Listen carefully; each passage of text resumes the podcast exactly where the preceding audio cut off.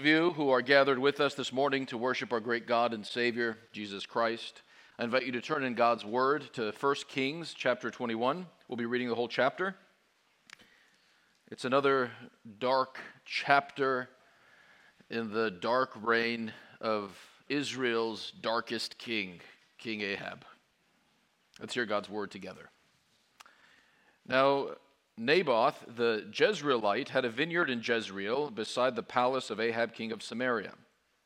And after this, Ahab said to Naboth, Give me your vineyard, that I may have it for a vegetable garden, because it is near my house, and I will give you a better vineyard for it. Or, if it seems good to you, I will give you its value in money. But Naboth said to Ahab, The Lord forbid that I should give you the inheritance of my fathers. And Ahab, Ahab went into his house vexed and sullen because of what Naboth the Jezreelite had said to him. For he had said, I will not give you the inheritance of my fathers. And he lay down on his bed and turned away his face and would eat no food.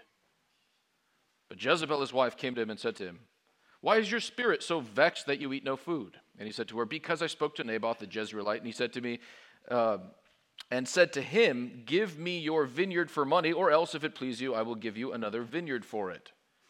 And he answered, I will not give you my vineyard. And Jezebel his wife said to him, Do you now govern Israel? Arise and eat bread, and let your heart be cheerful. I will give you the vineyard of Naboth the Jezreelite. So she wrote letter, letters in Ahab's name and sealed them with his seal. And she sent the letters to the elders and leaders who lived with Naboth in his city. And she wrote in the letters, Proclaim a fast, and set Naboth at the head of the people. And set two worthless men opposite him, and let them bring a charge against him, saying, You have cursed God and the king. Then take him out and stone him to death. And the men of his city, the elders of the, the elders and the leaders who lived in his city, did as Jezebel uh, had sent word to them. As it was written in the letters that she had sent to them, they proclaimed a fast and set Naboth at the head of the people. And the two worthless men came in and sat opposite him. And the worthless men brought a charge against Naboth in the presence of the people, saying, Naboth cursed God and the king. So they took him outside the city and stoned him to death with stones.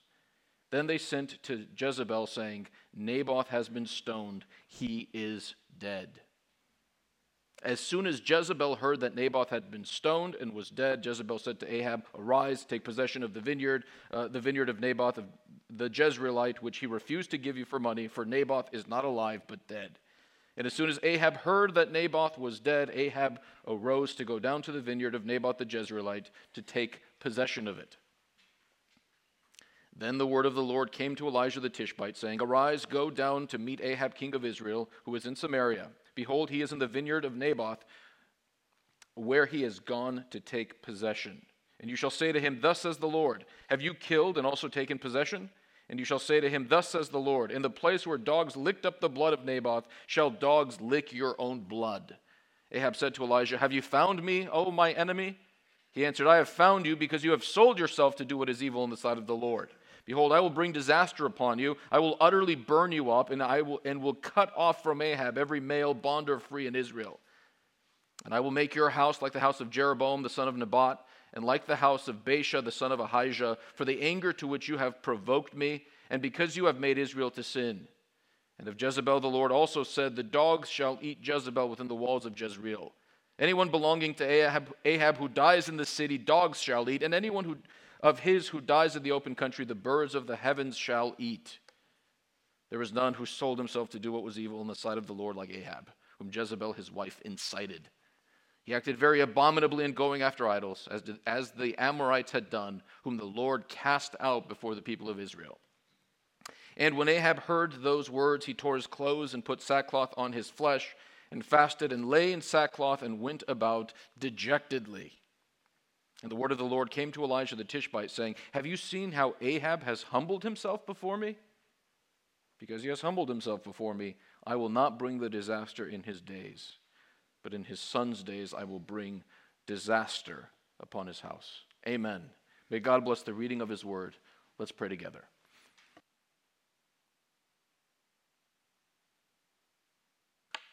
Our Lord in heaven, you are a righteous judge the defender of the weak, the deliverer of the oppressed, and punisher of the wicked.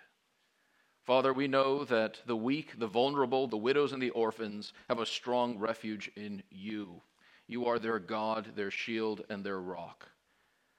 Father, as we encounter so much evil, so much injustice, so much oppression, so much innocent bloodshed in this dark world, we pray that as we consider your holy character, your righteous judgment against evil, that we would find strength and comfort.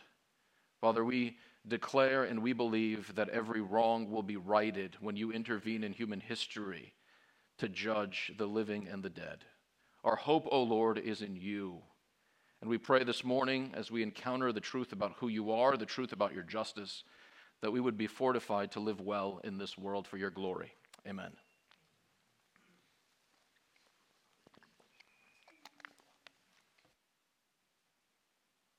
As we read through the Psalms, we hear again and again the refrain, How long, O Lord? How long, O Lord? And that expression of anguish is at times the result of injustice and oppression.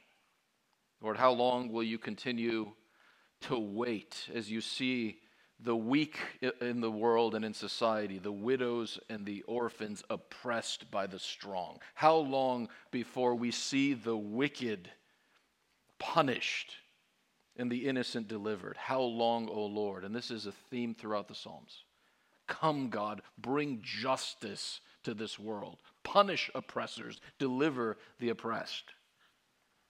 And we see from the very beginning of Scripture, the very beginning of human history, that human history has been, in fact, a story of oppression, of violence, of the shedding of innocent blood, the strong preying on the weak. In the fourth chapter of Scripture, we see Cain taking the life of his innocent brother Abel. By Genesis 6, we see that the world has descended into darkness and violence and oppression. I don't know what the world was like pre flood. I think if you want to know something of what it was like, read a little bit of history. Read about the Assyrians, the Romans, the Greeks. Uh, see the kind of cruelty that human beings are capable of descending into. In fact, Tom Holland, uh, in, in, a recent book, Dominion, argues that, you know, in the West, we have this idea that if you're strong, you, it's, it's shameful to use your strength to prey on the weak right? The, part of being strong means you don't prey on the weak. But he argues that this is a Christian moral impulse. In the ancient world, if you are strong, you, you, you use your strength to benefit yourself and plunder the weak. And we see this, this uh, tendency towards oppression throughout Scripture and in human history. How long, O Lord? And this is one more, this uh, chapter 21 in 1 Kings is one more moment of innocent bloodshed. But it's not just a moment of innocent bloodshed, it's also, encouragingly, a statement about our God, the righteous judge of all oppression and evil. It confronts us with the reality of human oppression, injustice, innocent bloodshed, but it encourages us by pointing us to the righteous character of God. As we look at this passage, we will note four things.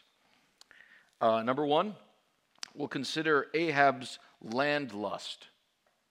Number two, King Jezebel's plot. Number three, the Lord's vengeance. And for the Lord's mercy. Ahab has a palace. His palace is right by Naboth's vineyard. And it comes to him one day that, man, that plot of land, that vineyard, could be repurposed and I could turn that into a vegetable garden. What is life, after all, without a vegetable garden? Not much. So I want that land. and Ahab goes to Naboth, and he makes a very reasonable, you know, financially perhaps beneficial offer, beneficial to Naboth, and says, uh, Give me that piece of land, the vineyard, I'll give you a better piece of land for it. Or I'll, I'll pay you for it. But just give me that land. It would make a great vegetable garden.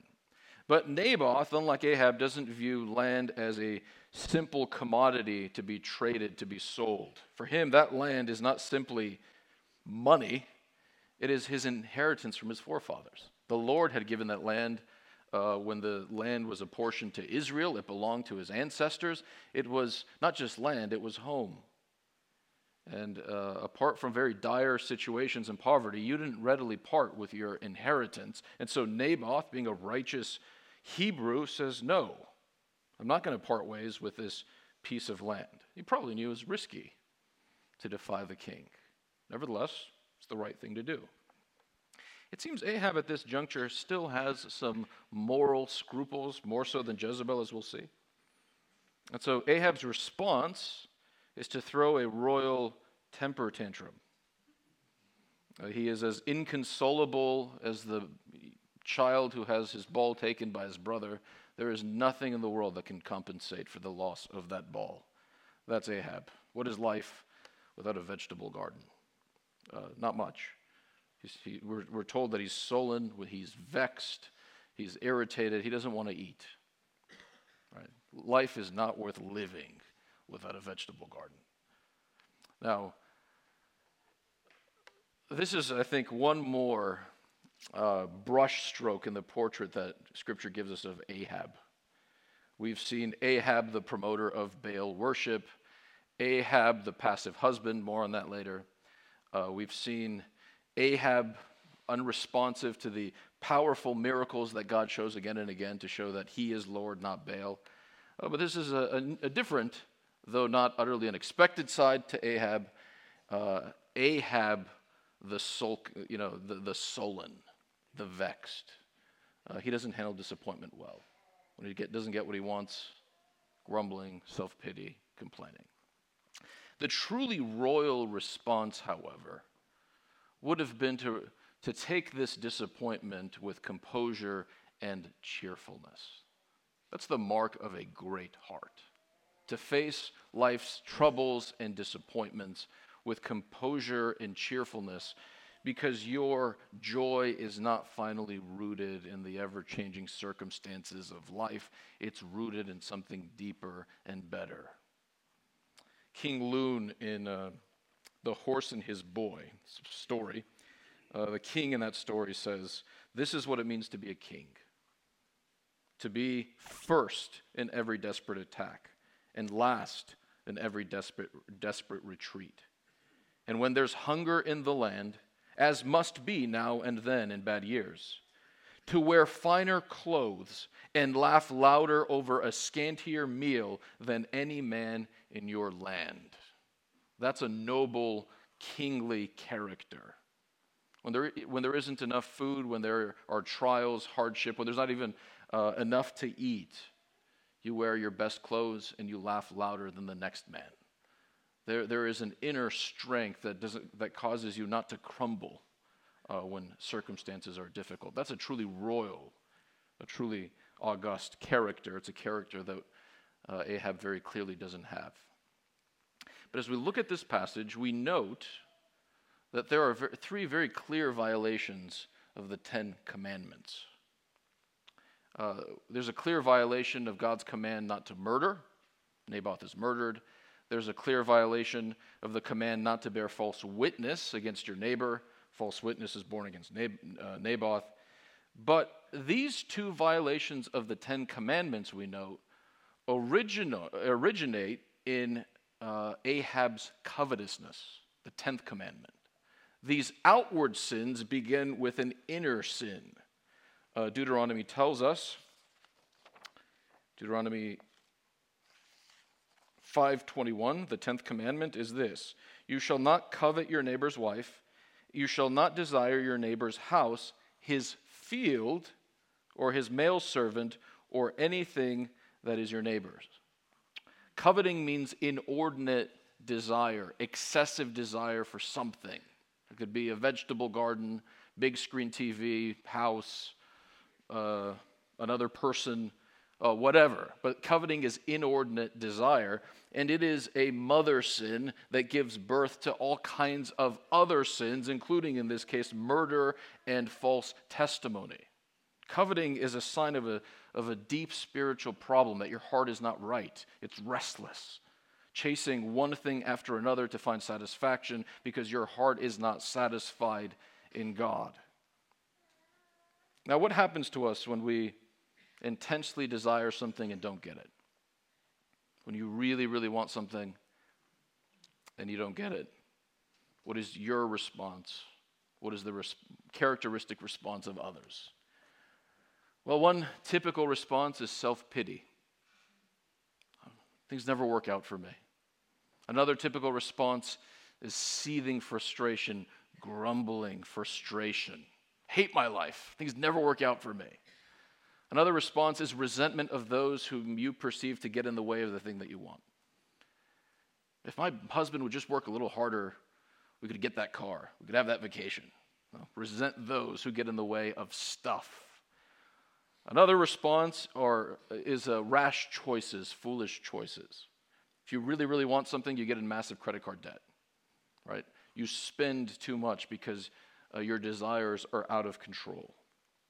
Covetousness is a spiritual problem, and the antidote, the answer to covetousness, is contentment. Contentment means liking what you have, being satisfied with your lot in life, being satisfied with what God has given to you. The Puritan Jeremiah Burroughs, in his wonderful uh, meditation on contentment called The Rare Jewel of Christian Contentment, says that we don't get to contentment by adding to our condition. We get to contentment, contentment through subtraction. We subtract our desires from our desires. So we don't lift up our condition in life to the level of our desires to find contentment. Instead, we bring down our desires to our circumstances. Here's what he says A Christian comes to contentment not so much by adding to what he would have, but rather by subtracting from his desires so as to make his desires and his circumstances even and equal. If you don't have what you like, like what you have. That principle. And uh, Burroughs argues that it's only a heart that has been renewed by the Holy Spirit and finds its satisfaction in God that is capable of that kind of contentment. Being, being satisfied with your lot in life, even if it's a, if it's a very humble lot. Paul writes in Philippians 4 11 through 13 I have learned in whatever situation I am to be content. I know how to be brought low, and I know how to abound. In any and every circumstance, I have learned the secret of facing plenty and hunger, abundance and need. I can do all things through him who strengthens me. As we draw on the strength of our Savior Jesus Christ, moment by moment, day by day, we find that we can be at peace even when our desires are not met, even when we are disappointed. As we walk with the Lord and enjoy fellowship with Him, uh, drawing on His strength, we can be satisfied with even relatively modest circumstances. And practically speaking, another thing that is tremendously helpful in cultivating contentment is practicing gratitude pausing to consider everything that has gone right in your life. We get hung up on all the things that haven't gone right. But pause for a moment and consider everything that has gone right. And begin to itemize those blessings and praise and thank God for them. And as you thank God, you'll, you'll find that your heart increasingly is at peace with where you are. Gratitude is the path to contentment. So that's Ahab. Uh, now, Jezebel is a good wife. She loves her husband. I say that somewhat tongue in cheek. Uh, um, we see later that she incites him to evil. Much of his the, darkness in his life is the result of her influence, but more on that later. She comes to console her wounded husband. She wants to know how she can help. What's going on? Uh, well, I can't get the land that I want, and Naboth won't sell it to me, so there her response is very instructive. Do you now govern Israel? This is a rebuke. Aren't you the king? What are you doing carrying on like this? You're the king. Take what you want. See, Ahab is, for all of his faults, still a, a, a king of Israel. And Israel has a long tradition that the law is king even over the king. Yahweh rules over his people, and he rules over his people through his law. And even someone as wretched as Ahab still seems to have some scruples about just brutally taking land that doesn't belong to him from others. He still has some semblance of just dealings. But Jezebel doesn't have those scruples. She comes from a different cultural and religious environment. She is a Sidonian. She's undoubtedly, undoubtedly seen her dad, Ethbaal, uh, take land from others, use his power to get what he wants. That's what kings do. Might makes right is Jezebel's philosophy. You want the land? I'll get you the land. That's not a problem. Is that it? Is that all? Well, let me get it for you. So she starts writing Ahab's name on all the letters and stamping his royal seal on all the letters to tell the elders of, uh, of the, in um, Naboth's town, here's what we're going to do to get rid of Naboth, and you will, of course, comply. She uses, though, his royal authority. She takes the th- tokens of royal authority that belong to Ahab, his name, his uh, imprint, his seal, and she uses them to do what she wants to do. She is the acting king, and he, very characteristic fashion, is the passive spectator. He doesn't intervene to stop her. He's just going to say, what, what is she going to do? How will this work out? Uh, just as we, get, we see Ahab's character from, from many different angles, we see Jezebel's character as we read Kings from many different angles. Uh, she's the more dynamic and efficiently ruthless and efficiently evil of the two. They're both evil, but she's just more effective at being evil. Uh, we see that she's the one who begins to promote Baal worship when she arrives in Samaria. She pushes her husband and he follows her lead. Uh, significantly, the prophets of Baal eat at her table. She seeks to slaughter the prophets of the Lord, get rid of them from the land. She's the one, arguably, who halts the possibility of national repentance after Mount Carmel when she seeks to take Elijah's life. Well, that's Jezebel. And even here, you want the land? I'll get you the land. No big deal. We just have to knock off Naboth and get the land. That's Jezebel. And we're told, when we get a little summary of Ahab's reign at the end of verse 25, uh, we're told of Ahab, whom Jezebel, his wife, incited. So much of the evil comes from not just from Ahab's own dark heart, but from Jezebel sitting behind him, whispering in his ear, and nudging him ever onward toward greater and greater evil.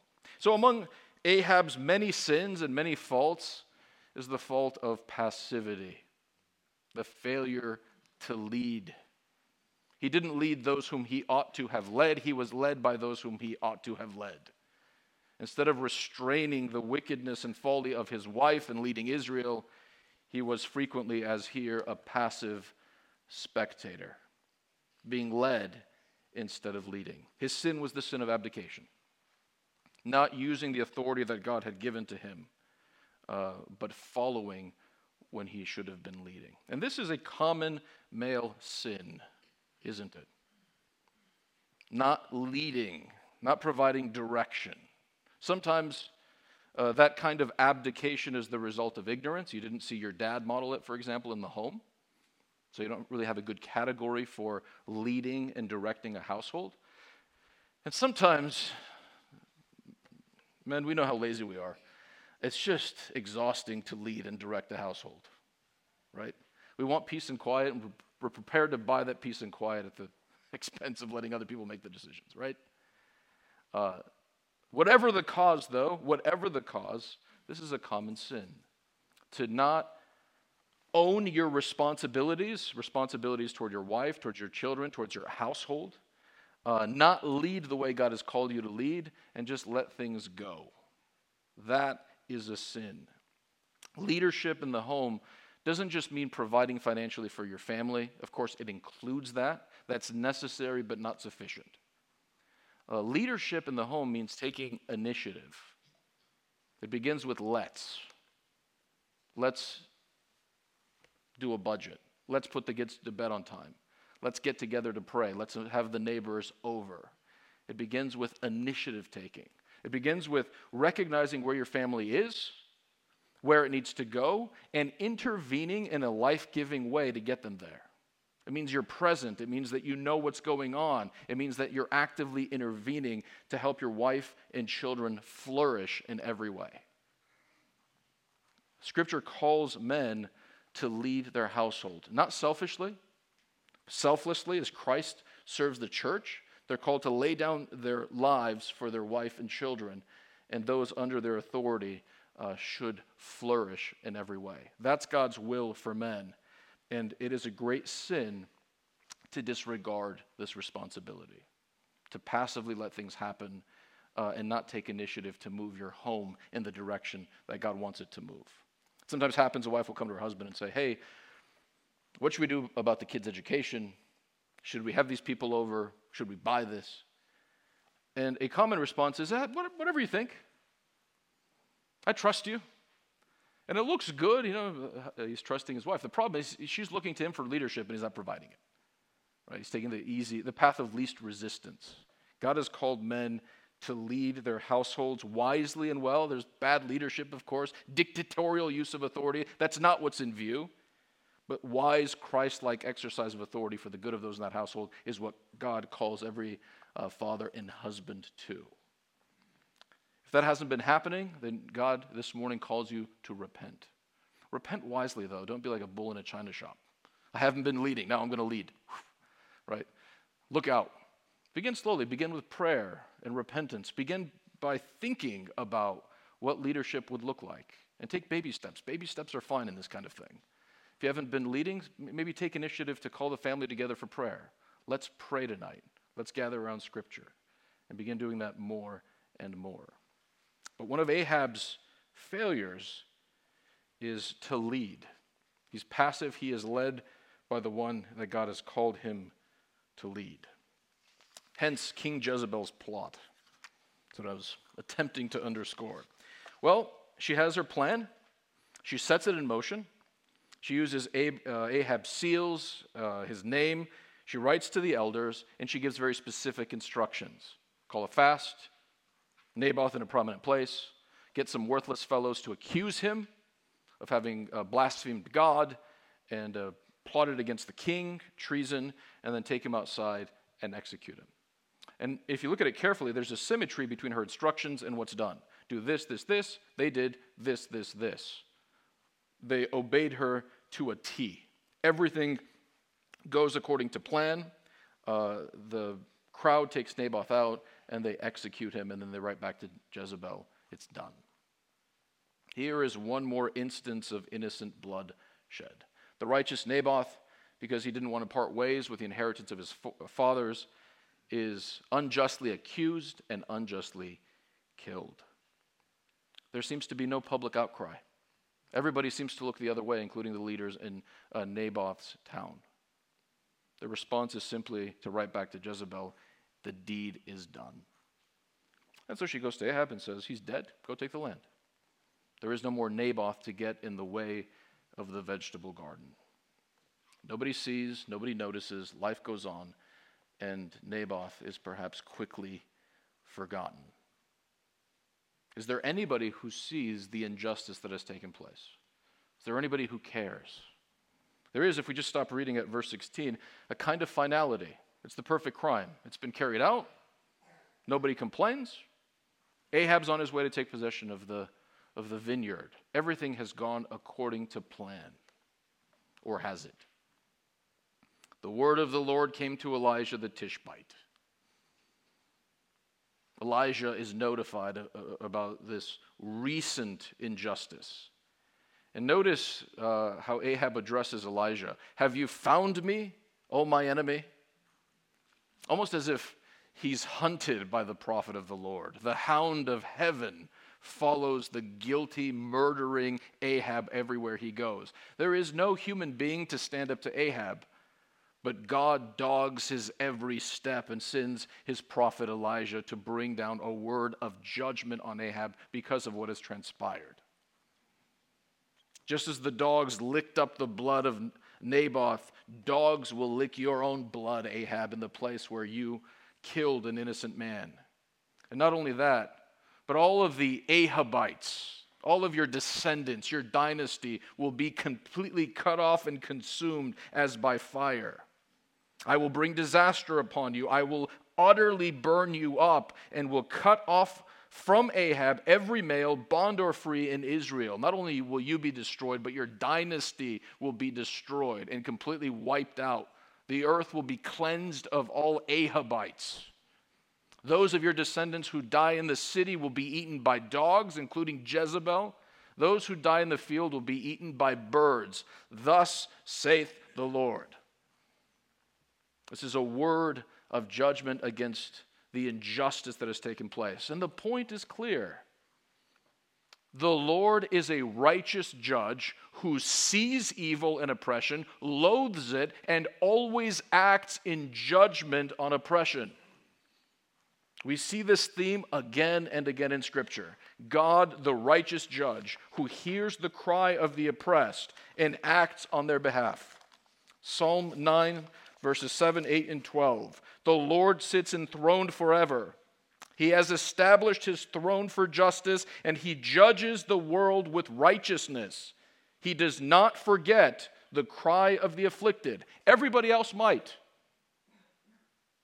There are anonymous sufferers, faceless sufferers that nobody knows about, but God knows of them. He does not forget the cry of the afflicted. Psalm 37, 14 through 15. The wicked draw the sword and bend their bows to bring down the poor and needy, to slay those whose way is upright. Their sword shall enter their own heart, and their bows shall be broken. 2 Thessalonians 1, 6 and 7. God considers it just to repay with affliction those who afflict you, that is, his people, and to grant relief to you who are afflicted as well as to us when the Lord Jesus is revealed from heaven with his mighty angels. That's who God is righteous judge who sees oppression and affliction, especially of his people, and he acts to deliver his people. The Lord is firmly on the side of the victim against the oppressor. We need to be clear about that. That is the character of God. He is firmly on the side of the oppressed against their oppressors. And judgment will come upon the wicked, and those who are wronged will receive justice. Now, it's commonly thought if you die before human justice is able to get at you, you've gotten away unscathed. Right? If you die and your evil deeds don't catch up with you before you die and you evade man's justice, then you're in the clear. But this is wishful thinking on the part of the wicked. To escape man's justice through death is only to step into the tribunal of God Almighty and to suffer eternal punishments. It's to jump from the frying pan into the fire. Death is no refuge for oppressors. To evade human justice through death is to expose yourself to even more severe justice and judgment. Uh, Karl Marx uh, famously said that religion is the opium of the people. It's a drug that enables us to get through this life. It's wishful thinking.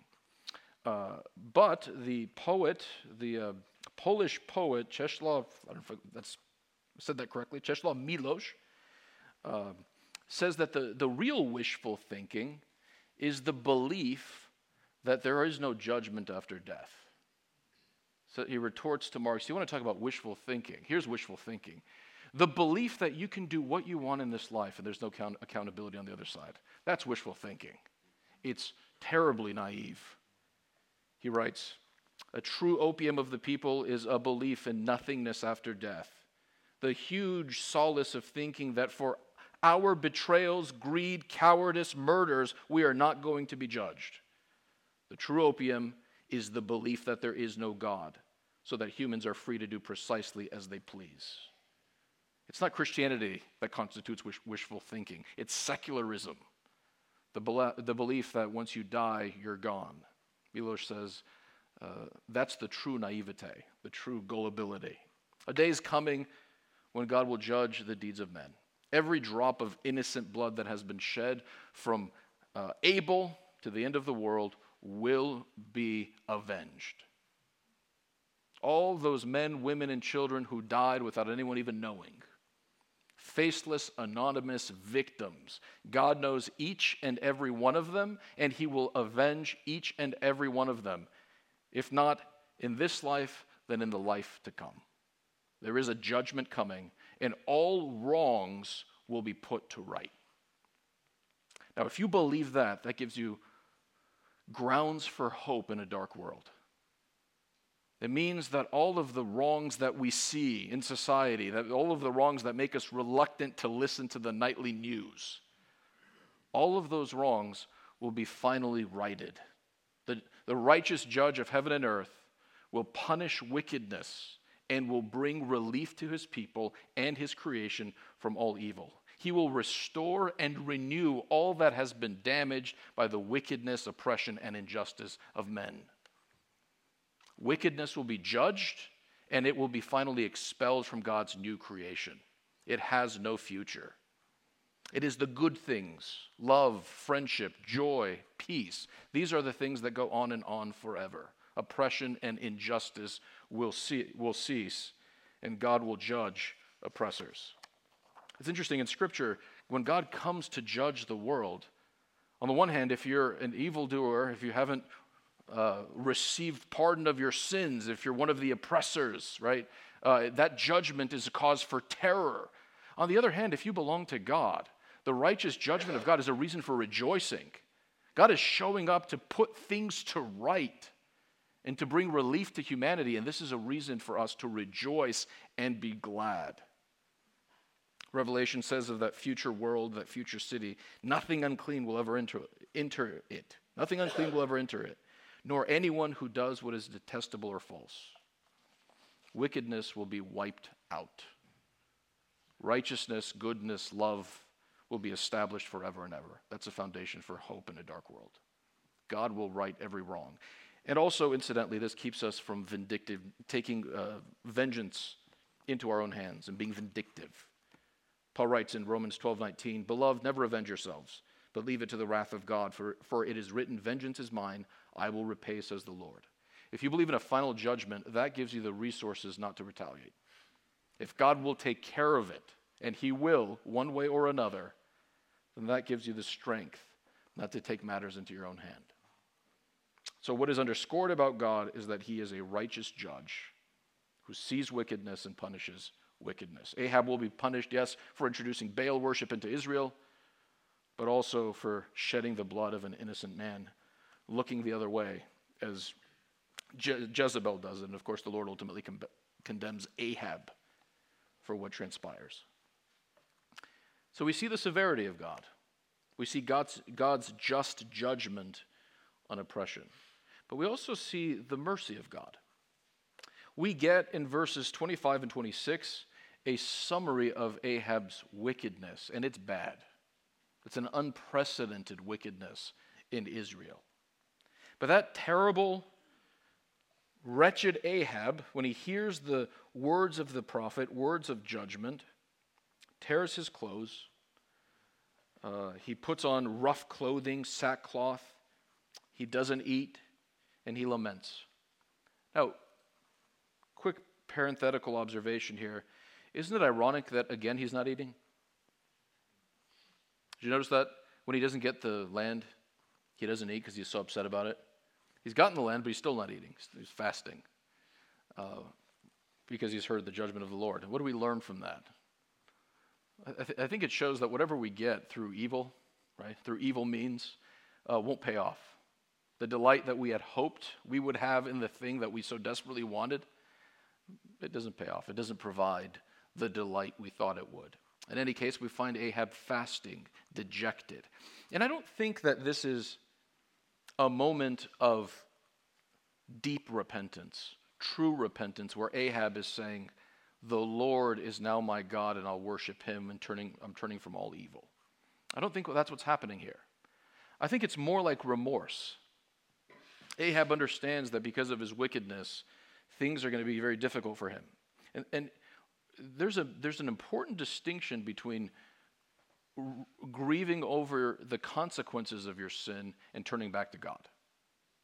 People can r- feel remorse and great grief because of the terrible things they've done and the miserable consequences they've unleashed on their life as a result. That's not necessarily repentance. Repentance, first and foremost, is grief that we've dishonored God, that we've sinned against Him, and we want to turn back to Him. I think what we see with Ahab falls short of true repentance. And yet, and yet, his act of humbling himself catches the Lord's attention. Notice he goes to his prophet Elijah. Have you seen? Have you seen how Ahab has humbled himself before me? Did you notice? It says, it, what's fascinating about the response is just how prompt God is. At the first tiny motion of repentance, God's already there, and he is, as it were, excited. I just saw a little repentance in Ahab. Did you see it, Elijah? Because of that semblance of repentance, I'm going to mitigate my judgment. It's still coming, but it won't happen in his day. Wow. This is not even full blooded repentance. This is a contrition over what's coming to him. And nevertheless, the Lord sees it.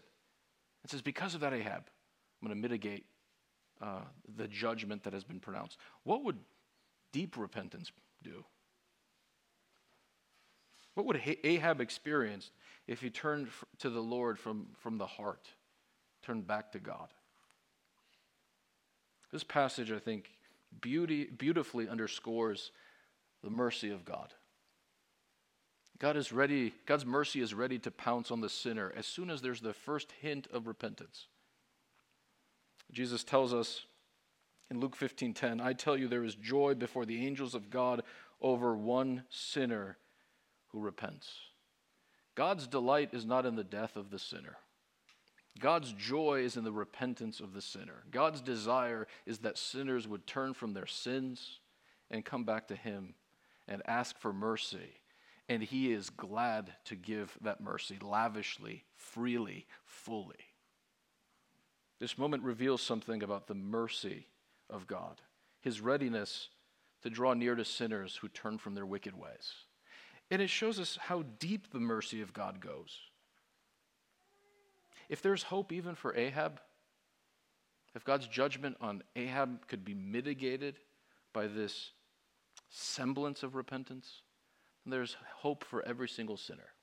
Israel's worst king promoted Baal worship, looked the other way when the prophets of the Lord were slaughtered, uh, responsible for the death of an innocent man. And even for this kind of individual, there's mercy and forgiveness. Think about that. There is mercy and forgiveness for even Ahab's if they will turn from their wickedness and come back to the Lord. What that means is there's mercy and forgiveness for you. However deep you, you've gone into sin, the mercy of God goes deeper still. And there is abundant mercy in God to cover every single evil thing that you have ever done. That kind of mercy, that kind of pardon is there for the asking. Ask, and you will receive. It's freely offered because it was procured by Jesus. It's not that God's judgment on wickedness is set aside and dismissed if we come to Him. It's that Jesus Christ, the Son of God, takes upon Himself the judgment that is deserved. All those who come to God, who repent of their sins, turn from it, and trust in Jesus will be pardoned because Jesus takes upon Himself the justice, the punishment that we deserve. The mercy of God is there for the asking ask for it. It was there for Ahab, and it is there for every single person who comes to the end of themselves and asks the Lord for mercy. Uh, the Lord's response to Ahab stands forever as a reminder of just how deep the goodness of God goes. And it should be an encouragement to every single person here. However far you've strayed, God is ready to receive you if you turn and submit to Him.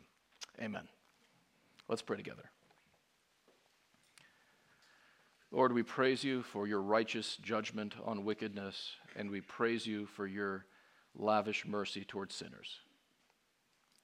Heavenly Father, we pray that as we confront the darkness in this world, in our lives, we would not lose heart, but we would remember your righteous opposition to evil and also the depth of mercy that you've given to us. Amen.